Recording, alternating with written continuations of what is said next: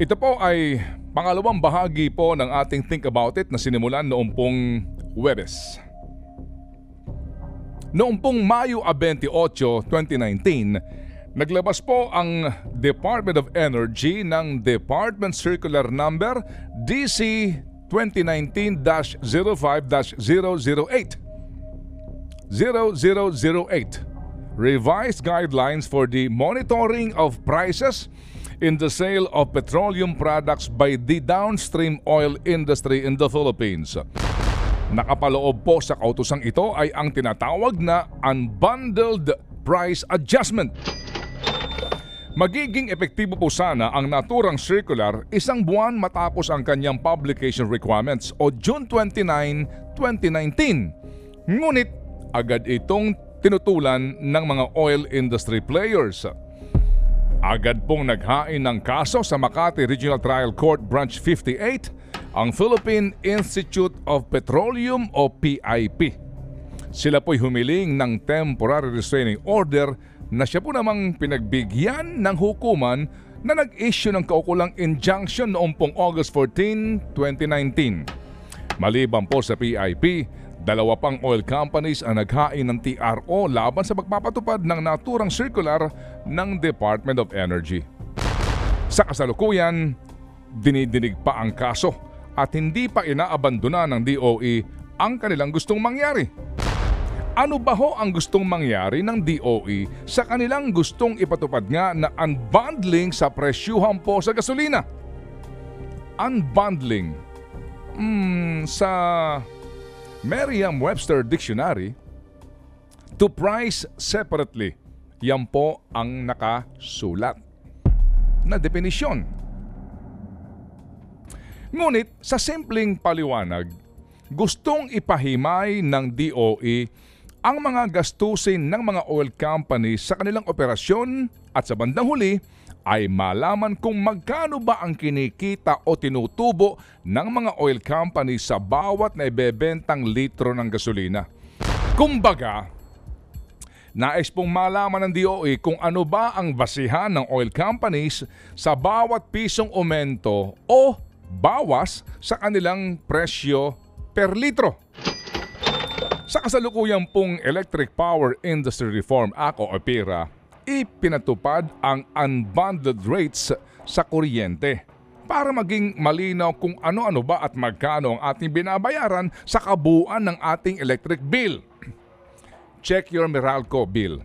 Nakapaloob po dito ang generation charge, transmission, system loss, distribution, subsidies, government taxes, universal charges, at maging ang fit-all o ito ho yung subsidiya din para sa mga renewable energy sources developers.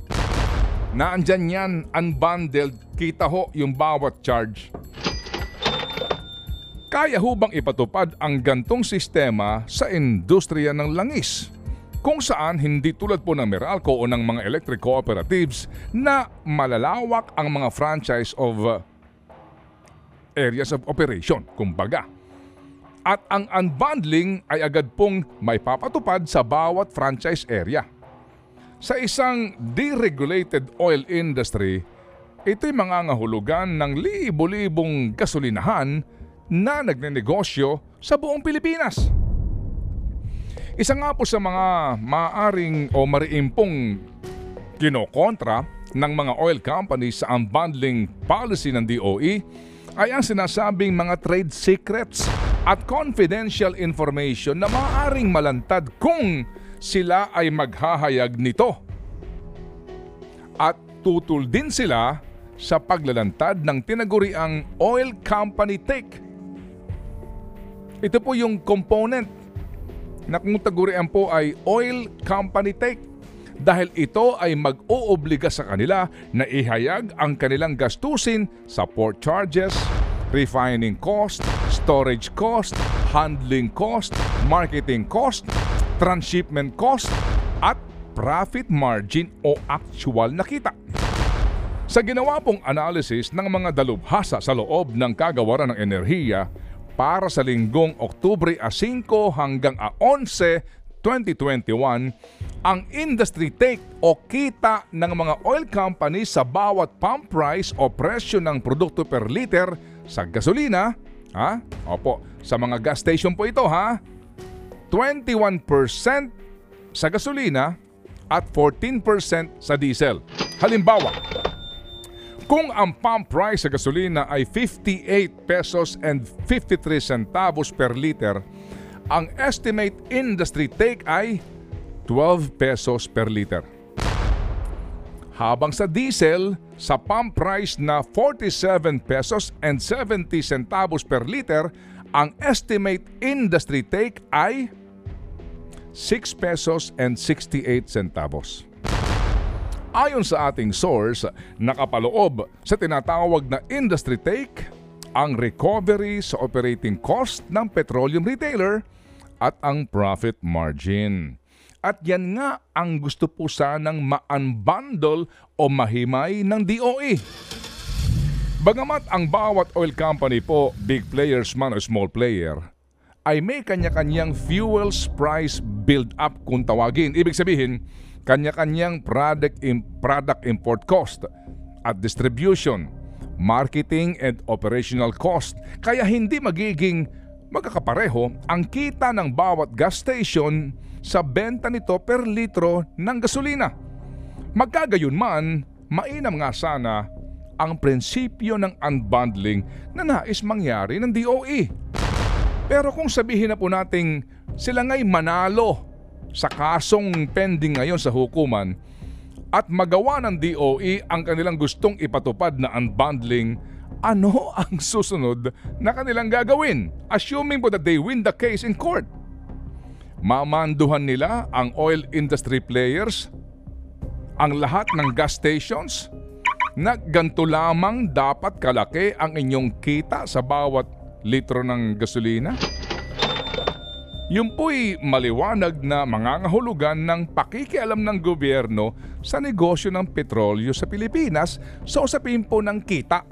Nang ibig sabihin ay government regulation. Eh hindi nga ba tayo po ngayon ay deregulated na ang oil industry? Um, pwede bang hybrid?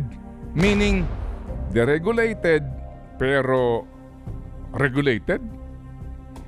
Well, it's either you regulate or you don't. Sa mga hindi pa ho nakakaalam ha, dalawa po ang ipinasa ng Kongreso na Oil Deregulation Law. Ang una po ay Republic Act No. 8180 noong pong 1996 na idineklarang unconstitutional ng Korte Suprema dahil sa mga probisyon na nagpapataw ng mga panuntunan na ika ng Supreme Court ay hindi patas para sa mga bago at small players sa industriya. Dahil dyan, nagpasa ang Kongreso ng panibagong oil deregulation law na sumusunod na sa naging desisyon ng Supreme Court. Ito ang Republic Act 8479. Well, mukha nga pong hindi natin nakikita ang mabilis pong desisyon ng hukuman sa pinagtatalunan ngayon na unbundling issue sa pagitan po ng DOE at ng mga oil companies. At dahil nga po papalapit na ang halalan, may panahon pa ba ang Kongreso na rebisahin o amyendahan ang oil deregulation law? Kung gugustuhin, hmm, pwede. Pero kung pwede, ano ang gagawin nila? Ibabalik sa regulated regime ang downstream oil industry? Samantala, sa patuloy pong pagtaas ng presyo ng produktong petrolyo, wala naman tayong maaring sandalan kundi ang DOE DOJ Task Force na nabuo bilang mandato ng Oil Deregulation Law. Ang DOE at DOJ Task Force na ito ang siyang inaatasan ha na mag-imbestiga sa anumang paglabag ng oil companies sa itinatakda ng Oil Deregulation Law, partikular sa usapin ng cartelization. Magmula po nang ipinasa ang Republic Act No. 8479 noong pong Pebrero 10 ng 1998, narinig nyo na ba na gumalaw ang DOE-DOJ task force na ito?